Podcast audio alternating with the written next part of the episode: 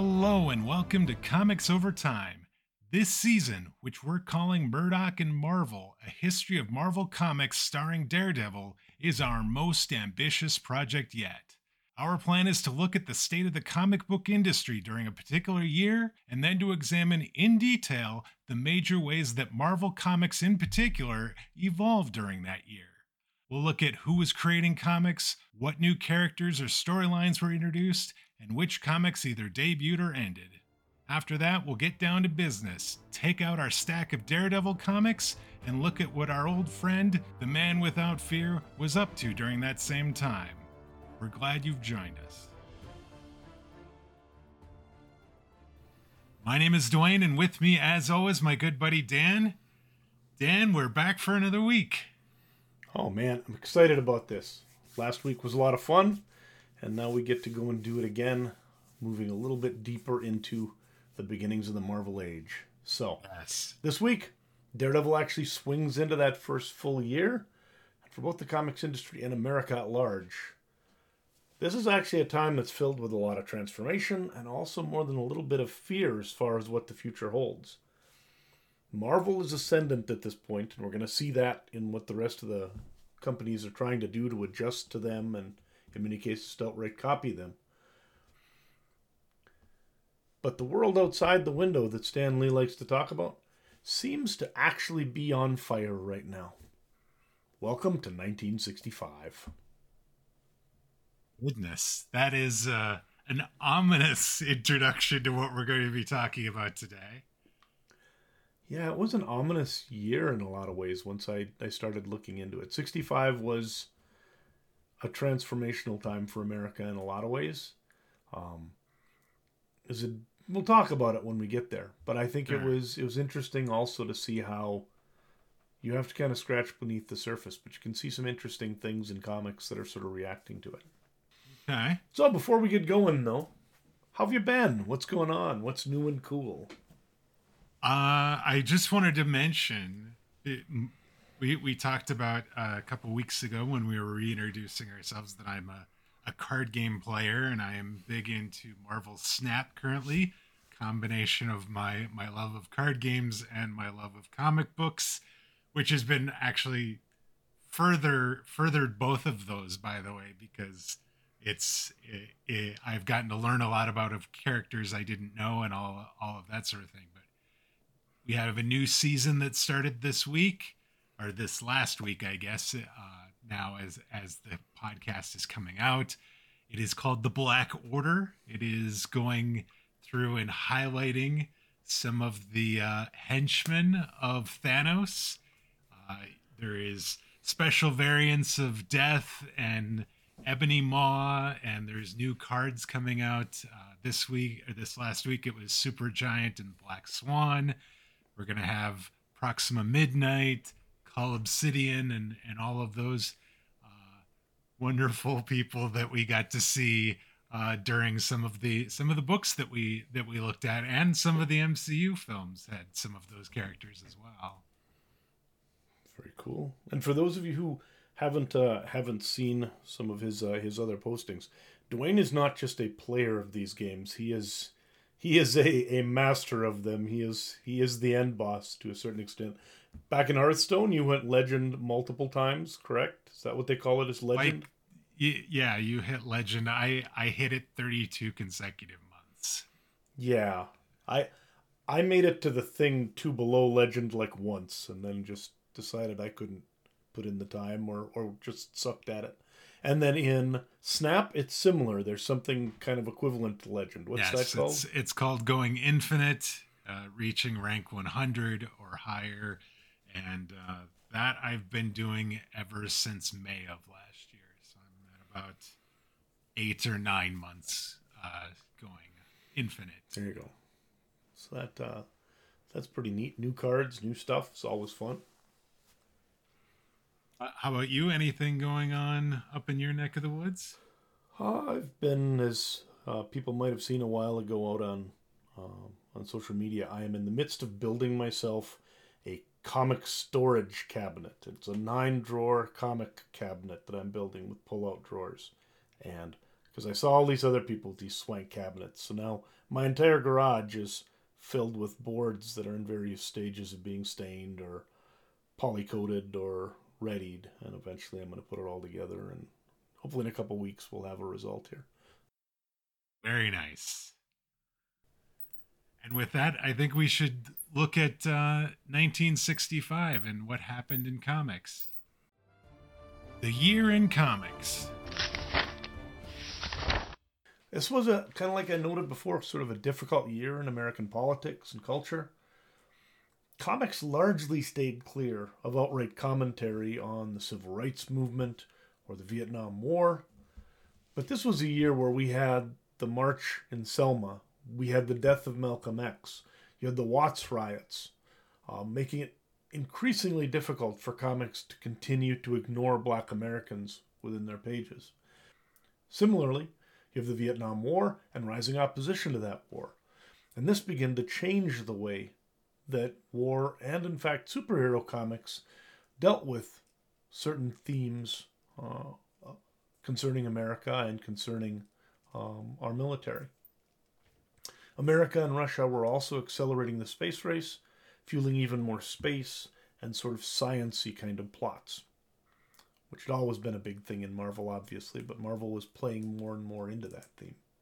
So, yes, yeah, so there's a lot going on within the culture. And of course, it's the first year of the Johnson administration. We have the actual passage of the Civil Rights Act. We have all of these things going on. Within comics themselves,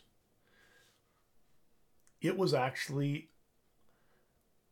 a less transformational year than some but it was a year where there was a lot of interesting stuff going on.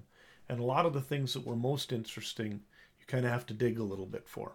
So at DC, we got the Doom Patrol released, which is kind of DC's answer to the Fantastic Four, sort of this dysfunctional family. DC also at this point is still claiming that they're not worried about Marvel. Marvel's a flash in the pan. DC's the big guys. And that is actually sort of true. You know, that apocryphally, DC is still selling four times as much as Marvel at this point. But Marvel's the one that you're hearing about on TV. Marvel's the one that you're getting articles written about. It's the Marvel characters that are the cool ones that are being featured by magazines and the like. Yeah. In other things, back at Warren Publishing, there's a magazine called Help, and in Help number 22, Fritz the Cat debuts. Now, you may not have heard of Fritz the Cat. He I, I have not, sorry. He is a thoroughly profane, uh, sort of very sexually active cartoon cat that is totally inappropriate for children, even though he looks like he would be a children's character.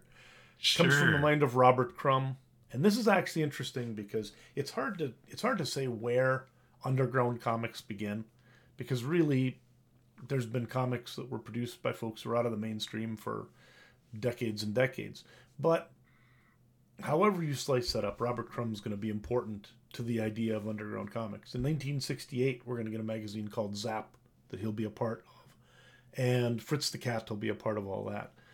But I think that having Fritz come out here in 65 kind of starts to show some of the other currents in comics. That even as Marvel is trying to say comics aren't just for kids, there are folks out there who are going, why should comics even be re- remotely appropriate for children? You know? and so it's kind of interesting. We also have, kind of like I'd mentioned, some things that are starting to show some changes within the way cultures are going to, uh, comics are going to try and deal with racial and, and military uh, themes.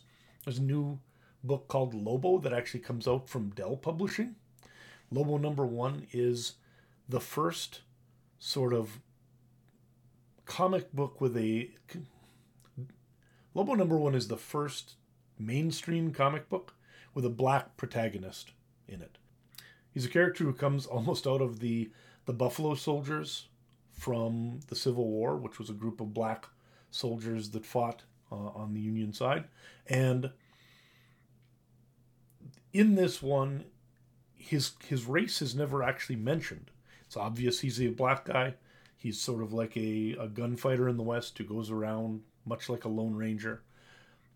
There's only two issues of this ever published, uh, and there's some significant question as to exactly why. There's some rumors that in many parts of the country it wasn't even put on the shelves because they wouldn't actually allow a cover with a black eye on uh-huh. it. The publisher said no, that in actual fact it was just that sales were low, but it's hard to tell exactly what's going on. We also had Enemy Ace, who debuted. And I think Enemy Ace is interesting because it's actually a book about a World War One German pilot. But he's the he's the protagonist. And even though 50 years have passed since World War One, it's still a little weird having an American comic book where the enemy is the protagonist. And he's shown as somebody who is, you know, he has a moral sense and and the like. He's not a bad guy. He's just a guy on the other side. And it's interesting to me that when you start to get the Vietnam protests and some of this stuff, that this would be almost like an implicit question of, you know, are the folks on the other side really all that different than us? That I think might have been a way that DC was sneaking in, uh, or Bob Kanigher was sneaking in some interesting um, commentary. In terms of new characters, we got Thunder Agents from Tower. Charlton brings back or, or gets us the Captain Atom comics. Archie decides that they're not just going to do Archie comics, they're going to actually have the Mighty Crusaders with Flyman, the Shield, and the Black Hood. A lot of these are old 1940s characters that they're bringing back because they have the licenses for them. Okay. Disney uh, gives us Super Goof, which is Goofy in his superhero identity. Herbie turns into the Fat Fury, which is almost certainly uh, a book that would be inappropriate for today's audiences.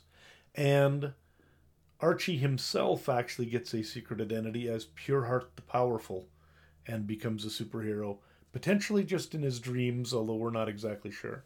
Betty also Betty also gets a, a superhero identity. And what it really? really shows is that superheroes are taking over comics. And sure. all of the other publishers who've been trying to sort of keep their own stuff going, stick with the funny animals, stick with the romance, stick with the slice of life, are finding that they're having to inject superhero elements to just sort of keep up with this runaway train that is Marvel. So it's an it's an interesting time as far as that goes. What are some of the big moments that you want to highlight? So a lot of these are just sort of little bullet point type things, but um, reading through a number of things, a Marvel First 80 Years, the American Comic Book Chronicles, book that talks about Marvel year by year and DC year by year. I found a few things that I thought were some good bullet points to just kind of give you an idea of where comics are going and and how comics were going to be affected by things happening around them. One thing that nobody really thought was that big at the time was that the 1943 Batman serial, which was a series of short, almost like pre movie cartoons that were released, they're like 10 15 minutes each, were stitched together and released as a movie and sent around to college campuses in 1965. Really? They were a hit, but they were a hit because everyone went and mocked them because they were so goofy. okay. And the word that got attached to it was camp. Oh, Interestingly God. enough, we want to enjoy this year while we have it because this is the last peaceful, non Batmania year that comic books are going to have for a while. So that Batman serial being re-released and the like probably influenced substantially a lot of the stuff going on with the 1966 Batman show that we'll be dealing with next week. We also started seeing comics being looked at as collectibles. There were articles talking about how, you know, some of those old comics you've got laying in your garage or up in your attic are actually worth some money now to someone. And mm-hmm. so with that, we actually got the beginning of even a grading system. Uh, there's somebody named Bill Spicer who published a uh, fanzine guide, and within it, he had a basic idea of the, you know, near mint and good and very good and all these other conditions that we now use today. I think fine is the only thing uh, that needed to be added. So it wasn't quite complete, There have been tweaks since uh, to the way the, like the Overstreet Guide does it and the like. But Mhm. 1965 was essentially the beginning of the idea that comic books should be kept in immaculate condition and that they would be worth more if they were. So Interesting. Probably a good and a bad development for comics over the years. yeah. Uh, similarly, Jules Feiffer's Great Comic Heroes was released. This was actually a book uh, that talked about the history of comics, but then also, importantly, I've, I've got it around here someplace. I tried to find it for the show, but I, I don't know. It's it's someplace. it actually has stories in it as well. So besides just talking about the history of comics, it actually reprinted a lot of comic stories that were really available nowhere else. So if you wanted to see like the origin story of Shazam or the first issue of Batman or something like this, a lot of those things were published in there in a format where you know people hadn't been able to see them for 20 years or more.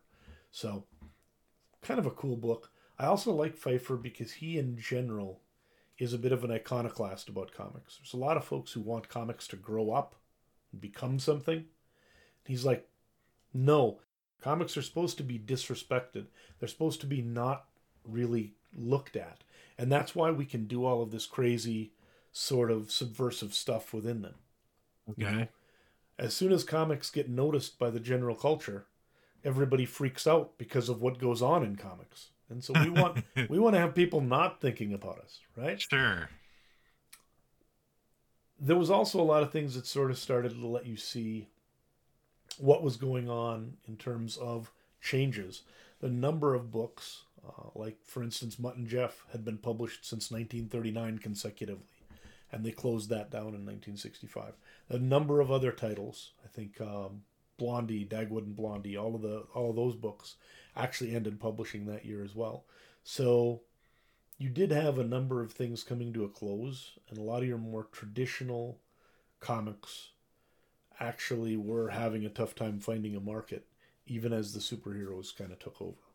And keep in mind that even as superheroes are taking over and Marvel is gaining 20 or 30% a year, the overall comic market is shrinking drastically because Marvel is not selling enough new comics to make up for what Dell and Gold Key are, are missing. Some of the books, like Superman, are still selling really well, but your your fifth, sixth, sixteenth, twenty sixth books are selling far less than they did before, and overall, you're seeing a retrenchment in the market. You want to talk through some of the top selling comics in 1965? Yeah, so DC started putting in their their circulation numbers again, so we've got them back. And the Okay. first six books are all DC. And more than that, they are essentially all Superman. Because it's Superman, Superboy, Lois Lane, Jimmy Olsen, Action Comics, and Adventure Comics. And Adventure Wow. Comics at this point is essentially Legion. It's Superboy and the Legion. So you have two Superboy comics, two Superman comics, and two Friend of Superman comics. so just a little bit of Superman at the top of Yep. the. Uh, And then Archie sneaks in at number seven. World's Finest, which is Superman and Batman, is eight. Batman is nine. And then you got Walt Disney's Comics and Stories, Justice League of America, and that that actually is number eleven. So the top ten ends with Walt Disney's Comics and Stories. Coming in at number fifty, our top reported Marvel title, Journey into Mystery, with two hundred and thirty-two thousand copies, essentially less than a third of what Superman is doing. wow. Okay. Yeah, it's kind of crazy. That's see that's worse than where we saw them last year, right? If I remember right, they had like the 38th book or something was Yes, 1964. One of the things that's weird is that Comichron does not have all of the sales registers. So, for instance, we don't have Fantastic Four and Spider Man in here, and we won't for a couple of years. There's a good chance that they are higher, but I do think that uh, that from what we're seeing, yeah, the the other Marvel titles aren't gaining that much. There's also the fact that Marvel's publishing more books now on a regular basis. I think they got a little bit more publishing again room this year. So part of their improvement is just that they're able to publish more titles. The year in Marvel. Excelsior! All right, Dan, what what was 1965 like for Marvel? You know, it was actually a pretty great year for Marvel Comics. It's not as crazy productive a year as, say, 1962 or 1963 you had been. But in terms of almost any other comic co- company at any point in history, this would be a banner year with all of the stuff that they create, right? Okay. And that said, not everything went well, though. They did have a number of missteps, including a line wide rebranding we're going to talk about a little bit later that uh, really? was, Okay. was quite weird. Quite weird. There's no actual new Marvel comics this year. They didn't bring out any new titles. The closest thing they came to a new title was that the Submariner replaced Giant Man as the second feature in Tales to Astonish as of issue number 70. Other than that, things remained pretty static. The same books that they were publishing in 1964, they're publishing in 1965. Okay. That that said, we get a bunch of new characters. For the heroes, we get Shield, just the entire organization. We get Warriors 3, we get the Inhumans. We get Ka-Zar returning in X-Men number 10. This is another of those characters that had actually been with Marvel forever. It, he debuted again in Marvel Comics number 1. He's essentially a, a we don't want to call him a ripoff, but he's he's a Tarzan ripoff. He's a tar- yeah, he's very He's a- very Tarzan-y. he's a jungle guy with with a big cat, right? Him and Zabu. The other thing that comes along with him is a new location, and that's called the Savage Land. Essentially, in the Marvel universe, Antarctica has this weird sort of I don't know, in almost like protected pocket of a Yeah. jungle paradise in dinosaur times. So you have Yeah. all sorts of prehistoric animals, and it's a it's a place where there are humans, and that's where Ka-Zar ends up, and also um, Shanna, who's going to be kind of his girlfriend and, and wife and fellow adventurer down there. That's later though. Uh, in in the Spider-Man universe, we get some really important characters: Mary Jane Watson, Gwen Stacy, and Harry Osborn all debut this year. Oh wow. So none of those were actually in the first, I don't know, 15, 20 issues or whatever of Spider-Man. We get all of those just within this uh, this year. And then as far as the villains go, again, we get Lizard, we get Absorbing Man, uh, the organization, criminal organization called the Maggia. We get Juggernaut, the Destroyer, and the Sentinels. And again, it's a pretty good run of, of new new characters there as well. A lot of those characters I've heard of before. That is that is a Absolutely. quite quite a list, and I did not realize that a lot of them had been around since 1965. Yep. Yep, indeed. Right? Do you want to talk about some some big moments for for Marvel this year? Yeah, so there were quite a few things, though, that happened in terms of events and the like, some of which were pretty darn important indeed. One of the first ones is that the Avengers team that was originally assembled back in Avengers number one is disassembled. Stan Lee and his crew were starting to have trouble with essentially their readers because people kept asking, well, how can Iron Man be here if he's over there? Or why is it that, you know, the Hulk is doing this and now he's still able to be here in New York? And because all these other characters had their own books, and you had Uh-huh. all these kids writing in all the time trying to get no prizes, it just became a nightmare probably for continuity's sake.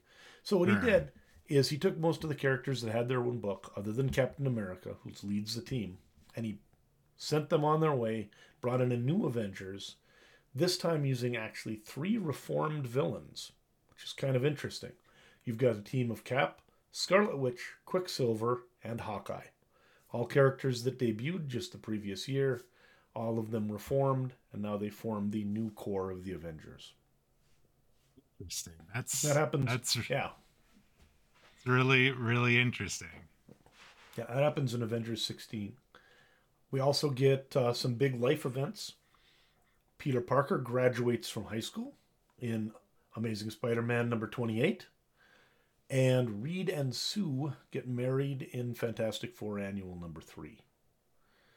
So, something I want to talk about in the takeaway, but I think it's really interesting that you have you have people progressing through their lives at this point in the Marvel universe in a way that they don't necessarily always these days. So Yeah. kind of cool stuff.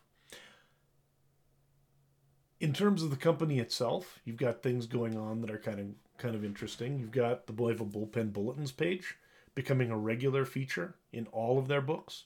So previously, Stan Lee would have little boxes he'd put in letter columns or things that would be here or there, but it wasn't something they did all the time.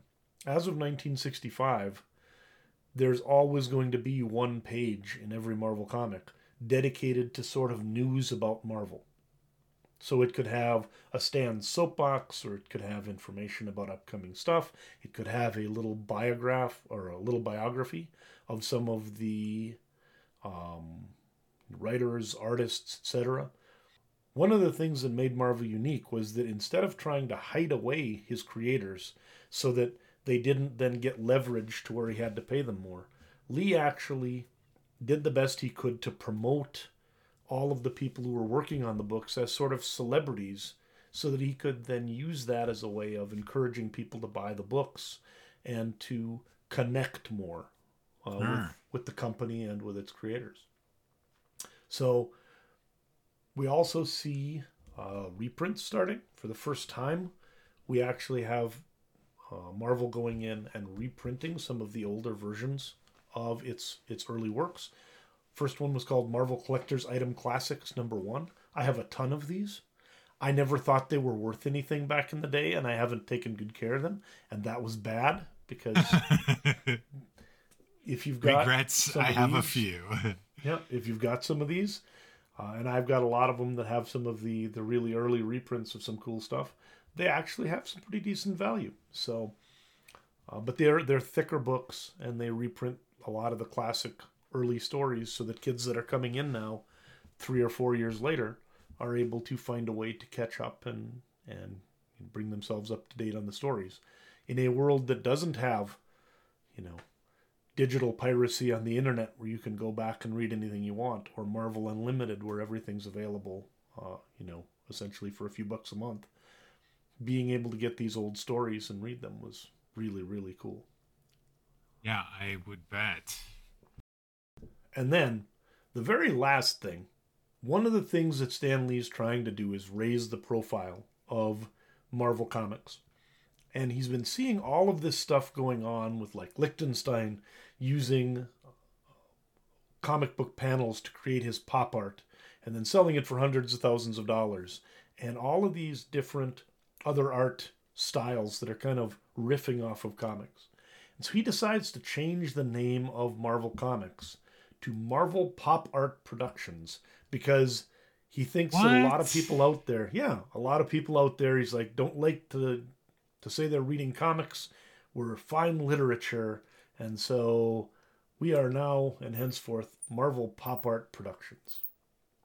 And so if you look at this the is books, this this is the rebranding you were talking about. Yep, if you look at the books from the last few months of 1965, and spoiler alert, the first couple months of 1966, they will have a different branding on the cover than all of the other ones that you read. Because instead of having the Marvel Comics masthead, they will have Pop Art Productions mastheads. Ah, I Let's go did and not see if I- I did not did not even notice that. So if you look at Daredevil number 8 on the cover, you'll see that it says Marvel Comics Group in the upper left with a picture of Daredevil. And if you look at Marvel Comics number 9 or Daredevil number 9, you will say see that in the top it now says Marvel Pop Art Productions instead. Goodness. And he has I think it's like 4 or 5 months. So number 9 has that, number 10 Uh, Nine through by number 11 it's back. So Hmm. Daredevil was bi-monthly or so at this point. So because of that, it didn't come out all the time. So there's only two of them that came out during the pop art era uh, but for some of the ones that are more more regular books, there'll be three or four of them. So it doesn't. It didn't. It didn't last very long. It sounds like. No, no. I have in fact at one point considered going out and uh, and I've got most of them, but accumulating all of the issues from that four or five month period, so I would have a complete collection of the Marvel Pop Art uh, comic company. Kind of crazy. All right, Dan. What does the bullpen for Marvel look like at this point? We're we're through. We're going through another year. There was some increase in the uh, in creators last last year. Did did did we see uh, a bunch of new artists or, or writers this month or this year? Staff is staff is pretty stable. There are a number of new people. We're going to see there's like 11 new people who came in, but most of them didn't do a lot of stuff in that particular year. There were some that that were really heavily used that year, but a lot of them uh, were just getting started. So, in general, the top creators for this year are much the same as they were. Stan Lee, still uh, 175 credits as writer, scripting, and editor. He's got his name on basically everything, so that's kind of how that works. Artie Simek, 96 credits as letterer. Stan Goldberg, 105 as a colorist. So those two were the primary uh, letterer and colorist for the for the line. Jack Kirby, Steve Ditko, and Don Heck again were primary pencilers and, and artists. Bob Powell and Wally Wood also did quite a bit. Each of them had about 20 books. So something like, you know, one, one and a half a month, something like that. As far as the letterers, or I mean, as far as the uh, inkers, Dick Ayers, Vince Colletta, Chick Stone came in, uh, Mike Esposito, Frank Giacoia, and Carl Hubbell as well. So there were a number of folks who uh, who kind of were brought in to do just a few things. We'll see in the in the rookie of the year when we talk about that as well that one of the things that's starting to be a problem for Martin Goodman is that as Stan Lee becomes better and better known, he begins to worry about Stan having leverage over him in terms of salary negotiations. Because hmm. Goodman, Goodman has always been cheap, and he doesn't want to pay anybody any more than he has to. So he starts forcing Stan to bring in additional people to write, just to make sure that Stan knows that, you know, if he if he gets too out of line, he can be replaced too. There's other writers out there. Okay. So, who are some of the new people that came in during 1965? Oh, man. So, 1965 was an interesting year. We had three, six, nine, yeah, 11 people.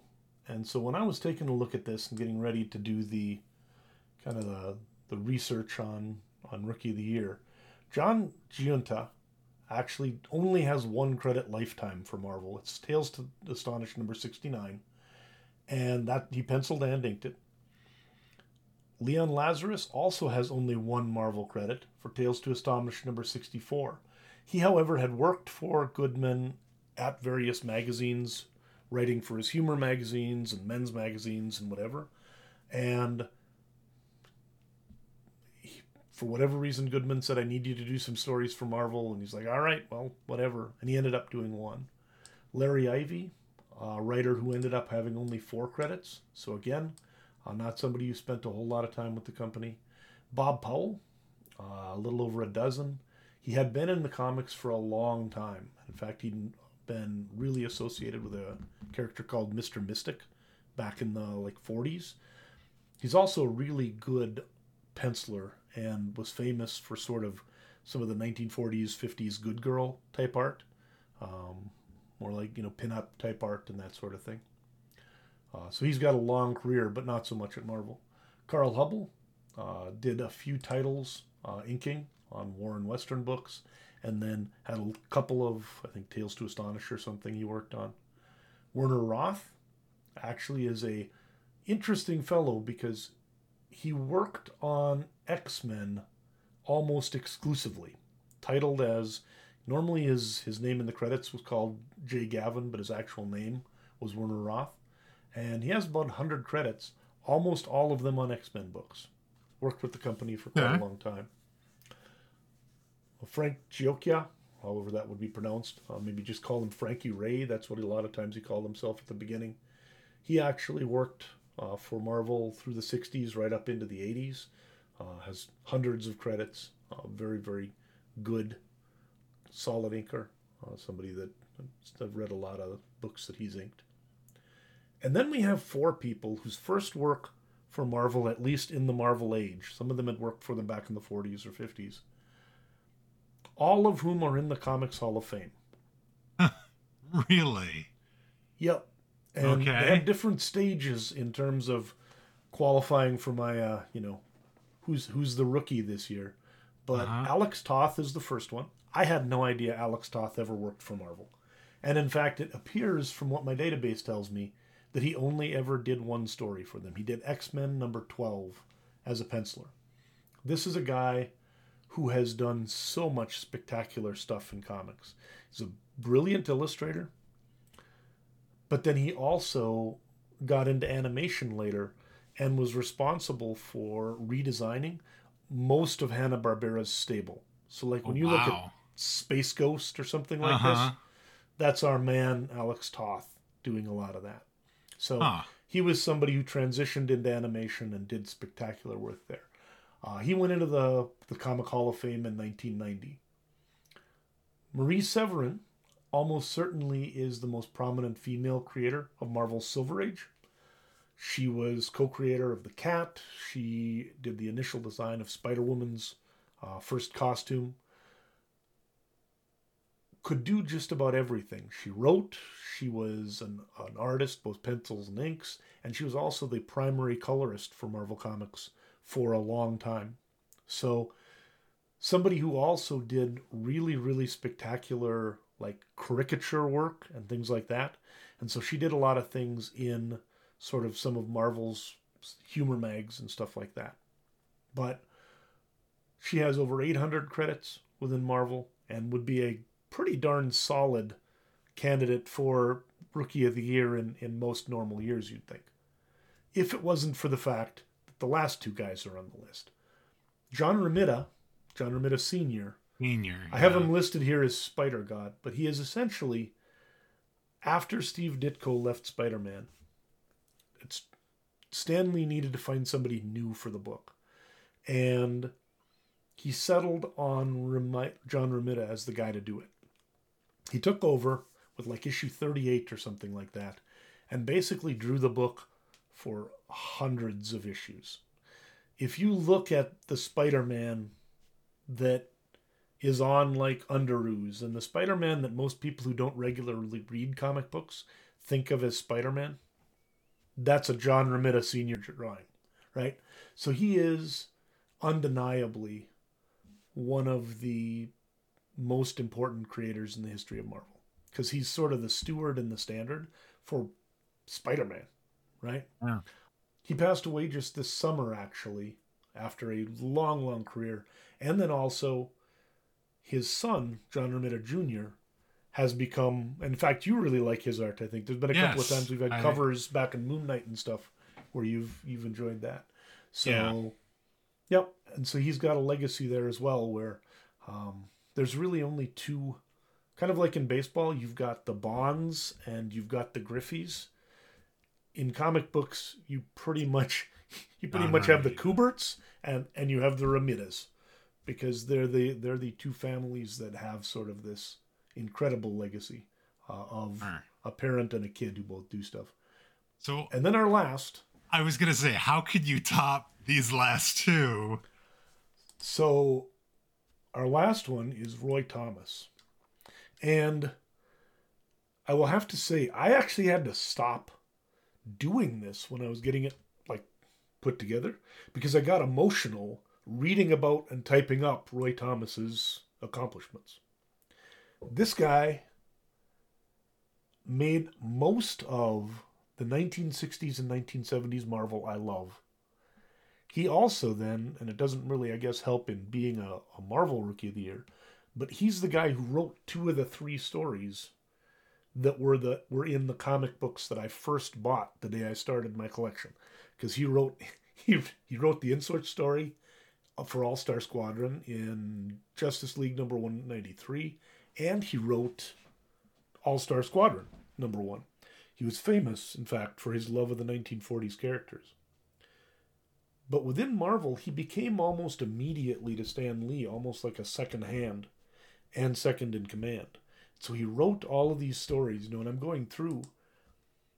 He wrote, uh, you know, the Avengers books with like the Kree Skrull War, with that were drawn by Neal Adams. He wrote the X Men books that Adams drew uh, in like the 50s. Probably the the only X Men books from the first 75 or whatever that I really loved. He wrote Conan uh, with Barry Windsor Smith, introduced Conan. He's co creator of Wolverine. He co created Iron Fist with Gil Kane. The guy has over 2,100 credits or something like this with Marvel. Gosh. And I thought this was going to be a really tough decision for me because I love John Romita's stuff. But when I look at Roy Thomas, I just don't know that there's any question.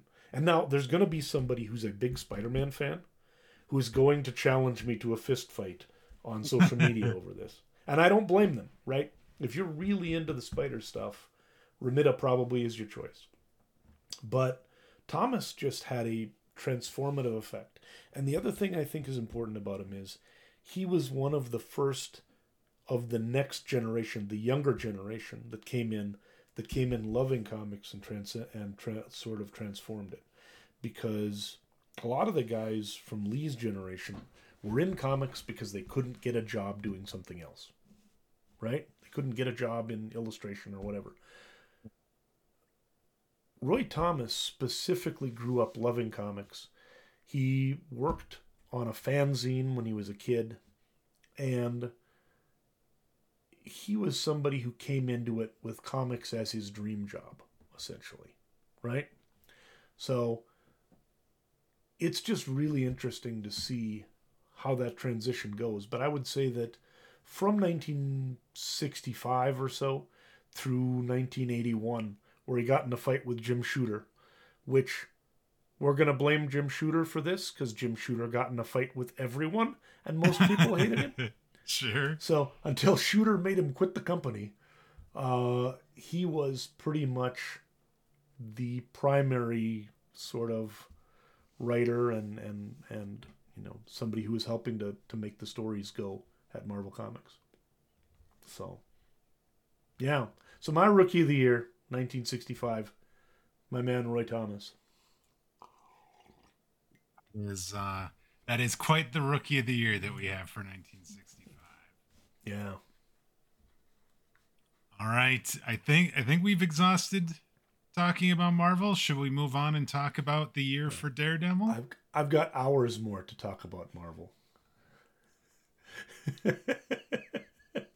but yes, fine. Wow. Proceed. Why do I not doubt that in the slightest, mm. actually?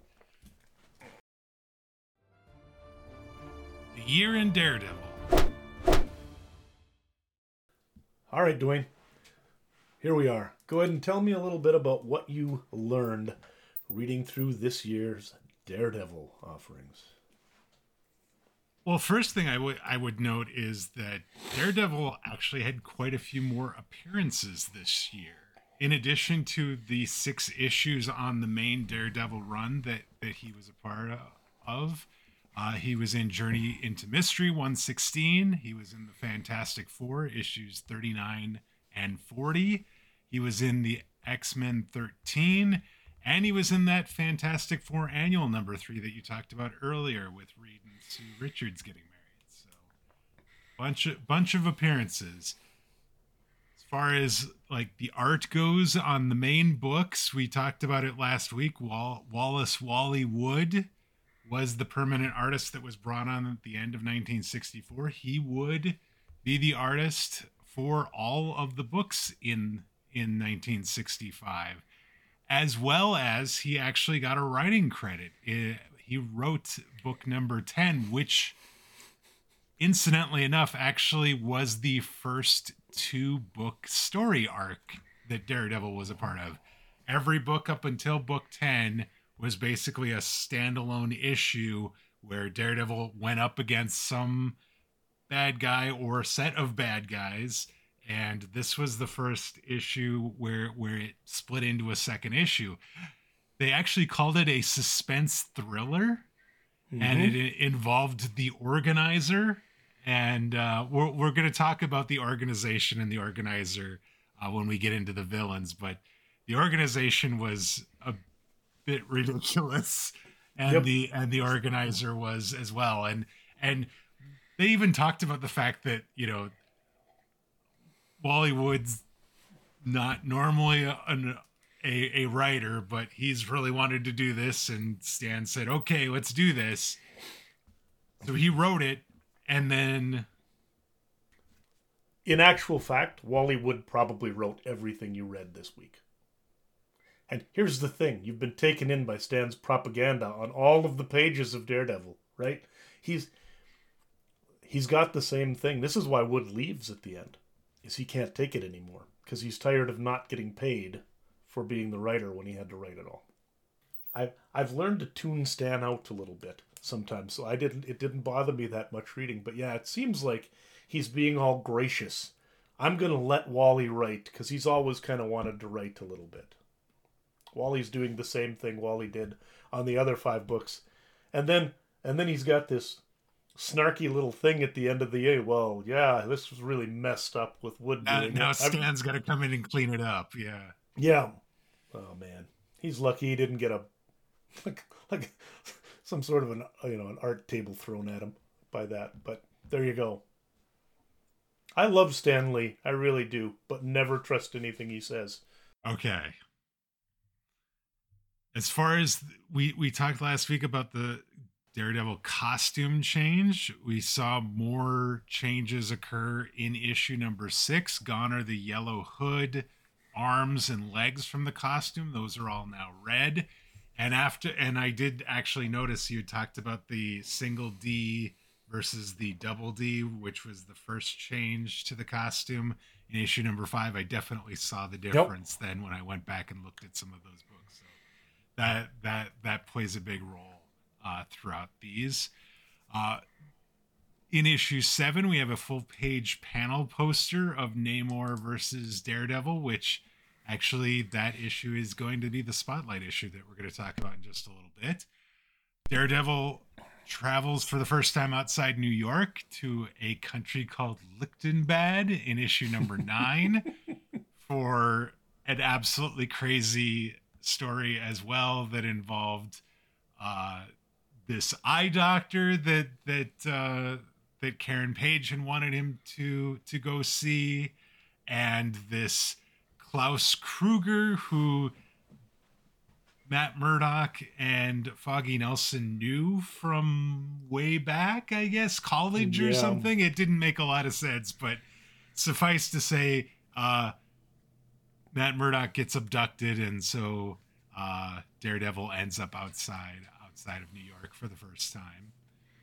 Uh, near the end of 1965, Daredevil actually goes to a monthly release. So he's got a title in November and December, and then starting it in 1966, he's going to have an entire full 12 issue run uh, going forward. So the the number of stories we're going to have to choose from for the spotlight is going to increase rather dramatically starting next mm-hmm. week.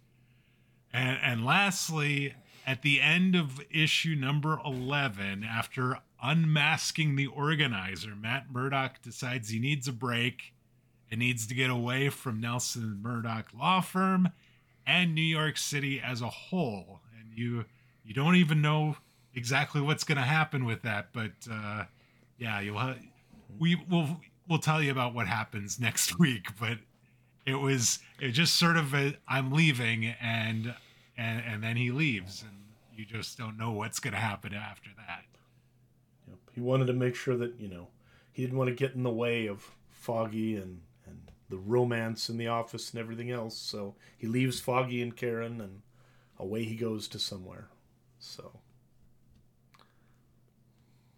all right let's talk about some of the new powers toys and places uh in issue number eight, we actually get a look at Matt Murdock's two floor apartment in New York City.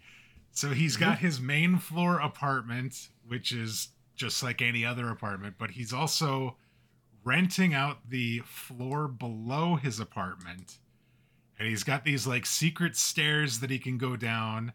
And then he's got like this entire like gym setup so he can do workouts and different things like this. And and there is a panel that kind of points out all these different things about this this apartment in issue number Yep. eight. It's it's it's quite something, I have to tell you. These used to be my favorite things. I loved back when they would have like a, a you know a schematic of the Batcave, or they'd have a schematic of En- Avengers Tower, or even the Defenders would have a you know schematic of of the ranch. It's Marvel did this, DC did this every once in a while, and they were always awesome. So they also in the same issue showed off the Billy Club and and did a very Mhm. detailed mock-up of the Billy Club as well and pointed out some new features that ended up occurring during this year. This cable cane it was called, which was this whip like uh, cable that came out of the Billy Club that allowed uh, Daredevil to grab people or things or he very frequently was using it to basically swing across the city uh, in, in in these books. The the other new feature that was specifically added in 1965 was this pellet shooter that allowed him to create a smoke screen. So Mhm. those were some interesting things that were that were brought up uh, in the in the Billy Club. As far as yeah, like supporting too. yeah, and and yeah, another very detailed uh, panel showing off the, where those various features are located on the actual Billy Club itself. As far as some of the supporting characters that we saw during during this year, we have the Warlord Krang and Lady Dorma, who are Atlanteans uh, from issue number seven. Doctor Van Eck, the eye surgeon that Karen Page wants uh, Matt Murdock to go see about potentially getting his eyesight back. We have these Reform Party candidates that were a part of the Wally Wood uh, double i- double issue. Uh, Yep. One of who is the organizer. We don't know who of those that it was, but we do end up by the end of book 11. And we met Deborah Harris, who is actually Foggy Nelson's college girlfriend, who is actually part of the organizers' plan to uh, to, to take over things uh, during Yep. As far as villains, there was some very interesting villains this year. We we started off with the Fellowship of Fear, which included a guy by the name of Doctor Fear, as well as an ox and eel. The the characters were actually named Ox and Eel. Uh, we had Namor, the Submariner. We had Stiltman. You mentioned Stiltman before. We this was the first introduction of Stiltman that Daredevil ends up fighting him and won't be the last. Klaus Kruger, we talked about him, the Duke of Lichtenbad, as well as the organization, which was comprised of the organizer, the head of the organization. We had Frogman, Ape Man, Birdman, and Catman were were all part of the organization and following the organizer. These were some really, really like not very deep characters, like villains. Like there, there isn't a lot here as far as uh, I, Yeah. Namor. Namor is an actual character, but like the rest of these, don't, there's not, there's not a lot of meat. Yeah, what's interesting, I was kind of, as you were going through all these, I was thinking about it. And it's pretty sad that in an entire year, I think the most important ongoing character that was created is Stiltman. It's either him or it's either him or the ox, one or the Yeah. other. Almost everybody else just disappears. Deborah Harris also continues on a little bit, but it's it's thin, uh, with with the exception that who who other than Namor has been introduced in the MCU? None of these. None of these. No, they ha- there is one. Is there? Frogman was in She-Hulk. Oh yeah, okay. Good he's grief. that he's that terrible villain that's fighting Daredevil at the That's end. That's right. That's right. Okay. I forgot about I forgot about that. He is very forgettable. I understand. but yeah. So it's kind of weird that one of these losers made it into the MCU, but they did. So congratulations, Frogman. Uh, have any other comments or anything I may have missed on the year of Daredevil before we move on to the spotlight? I mean, my basic things. Um, I like it that I mean we're gonna talk about the Namor issues. The most, other than that, the main thing to me is that Foggy in this is really kind of a all over the place. In in issue number nine, he's really awful. He's just digging at Matt left and right every time he can because he's angry at him. In issue number ten, Deborah Harris comes in. He completely forgets about the fact that he's you know lifetime in with love, Karen Page, with. Karen, Yeah. and he's just on to his old girlfriend. And then after she turns out to be a traitor, he's like number eleven, way right back with Karen again, like nothing else has happened, and suddenly, you know, they're they're pretty much a couple according to him, and and Matt is crying in a corner and leaving to go to the Savage Land to get away from them. So yeah, it's it's ridiculous. But I I do think that the melodrama in these is crazy. Like almost every one of these issues is love triangle between, you know, Matt or, or someone sobbing in a, in a into the uh, you know, panel that they're sad because things aren't working. No, other than that, I think you covered it, man. I'm I'm excited to see what you've got to say about our spotlight issue. This week's spotlight story. All right, the spotlight this week is Daredevil number seven. It's from April 1965. The title of this, The Mortal Combat with Submariner. I absolutely loved that. And this this is actually, I think, a really, really cool story. So Namor, the Submariner, heads to New York after being convinced by Warlord Krang that he should get back Earth's lands for his people.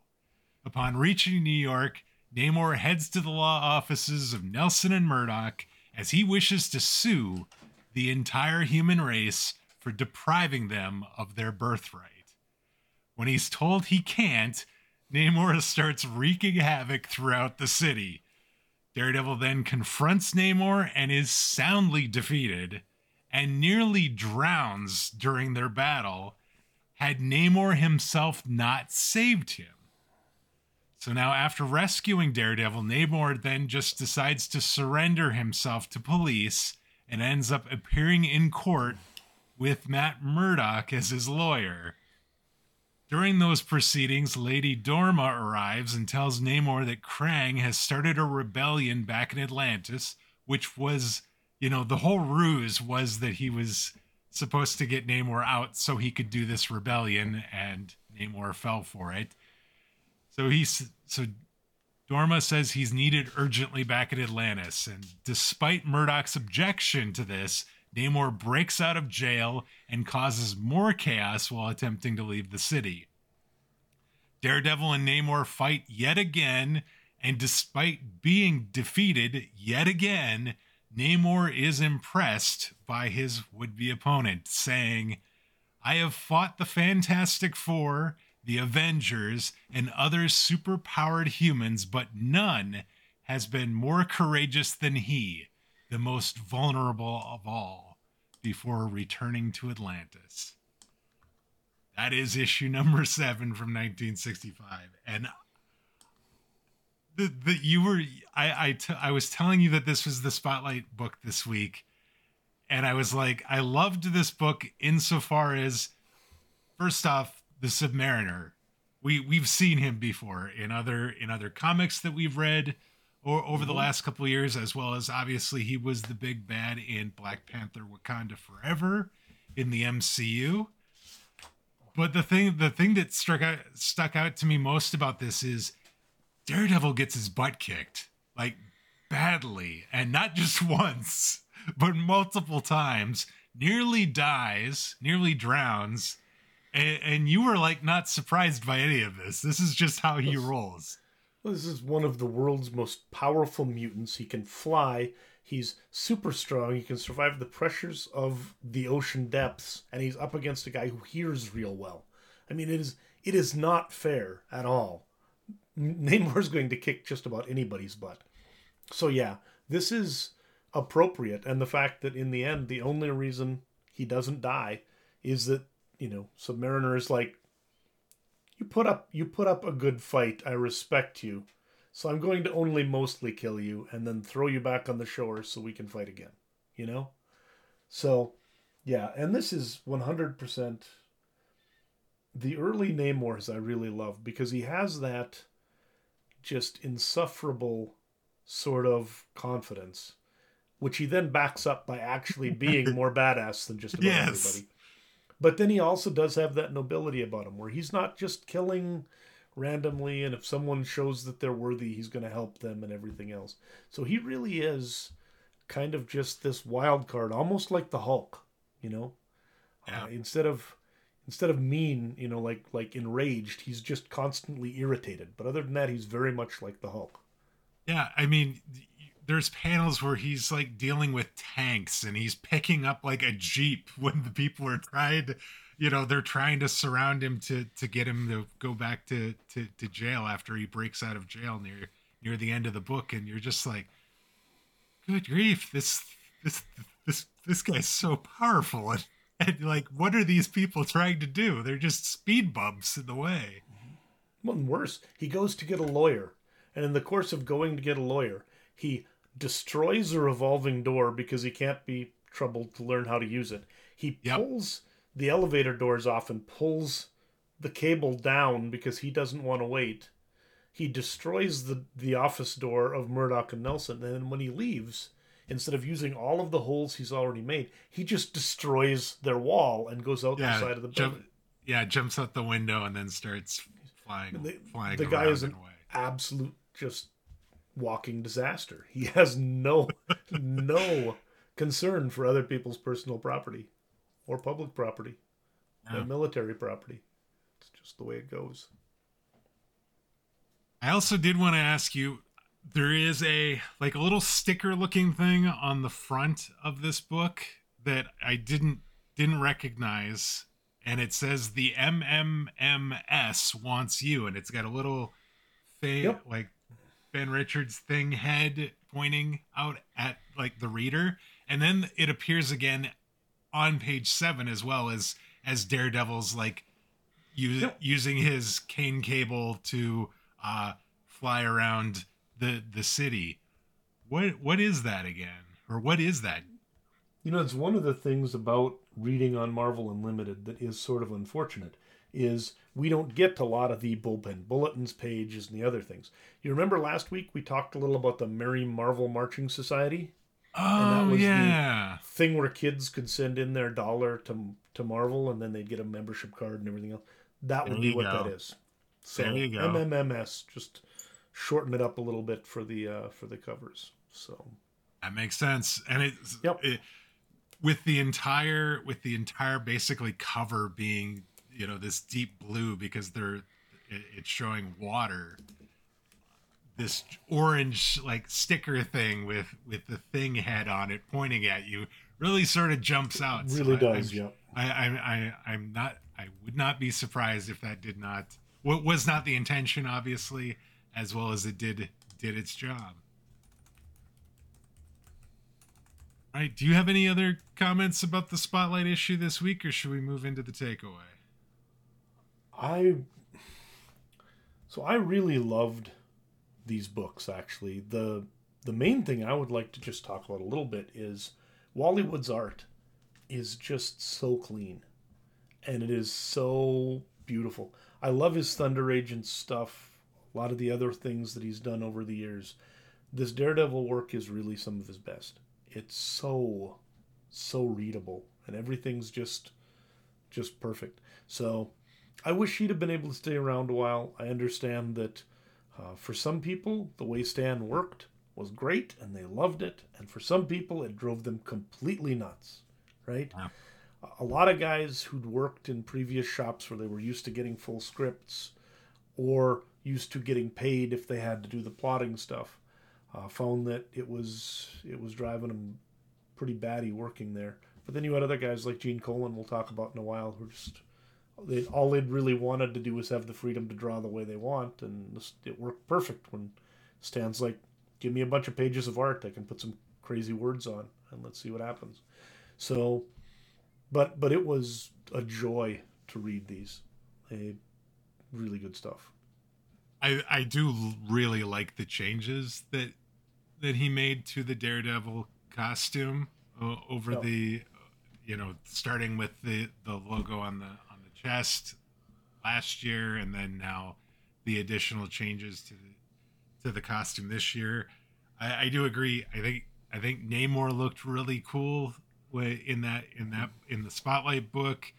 Uh, I actually think as as crazy as the organization was in book 10 and the reform party candidates and all this I, I i liked that issue insofar as it was it definitely had a different look and feel Mhm.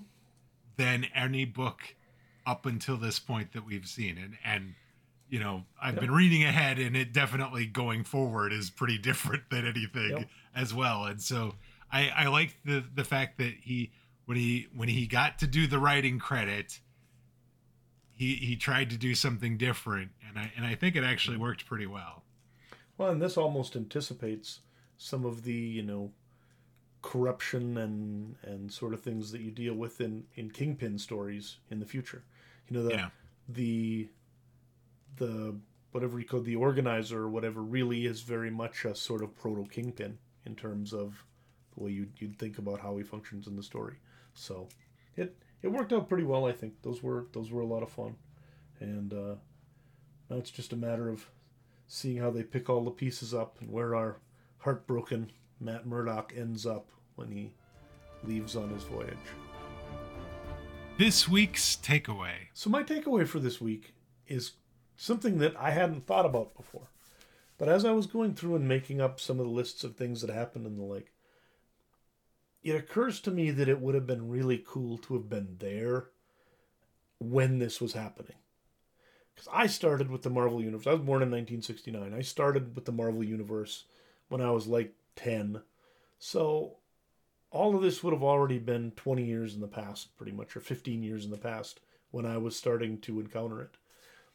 And for people who were used to comic books that didn't have this chronological soap opera feel and the like, for people who weren't used to comics that had a an ongoing detailed chronology and a consistency between the books where they all sort of fit together into this jigsaw puzzle, it must have been kind of exhilarating to discover this entirely new way of telling stories.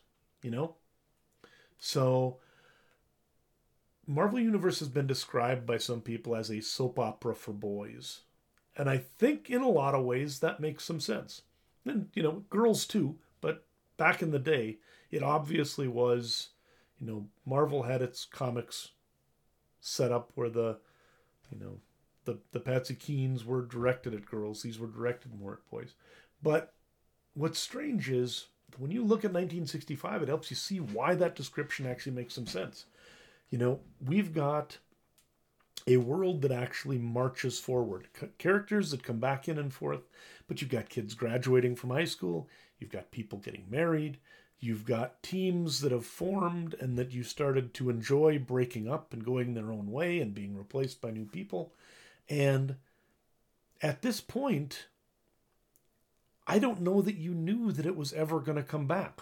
Like now, in retrospect, the idea that the Avengers had broken up and weren't going to adventure together again would be something we wouldn't even worry about because we've seen that every two years they basically jumble everything back and, and the like. But in 1965, you had no idea what was going to happen.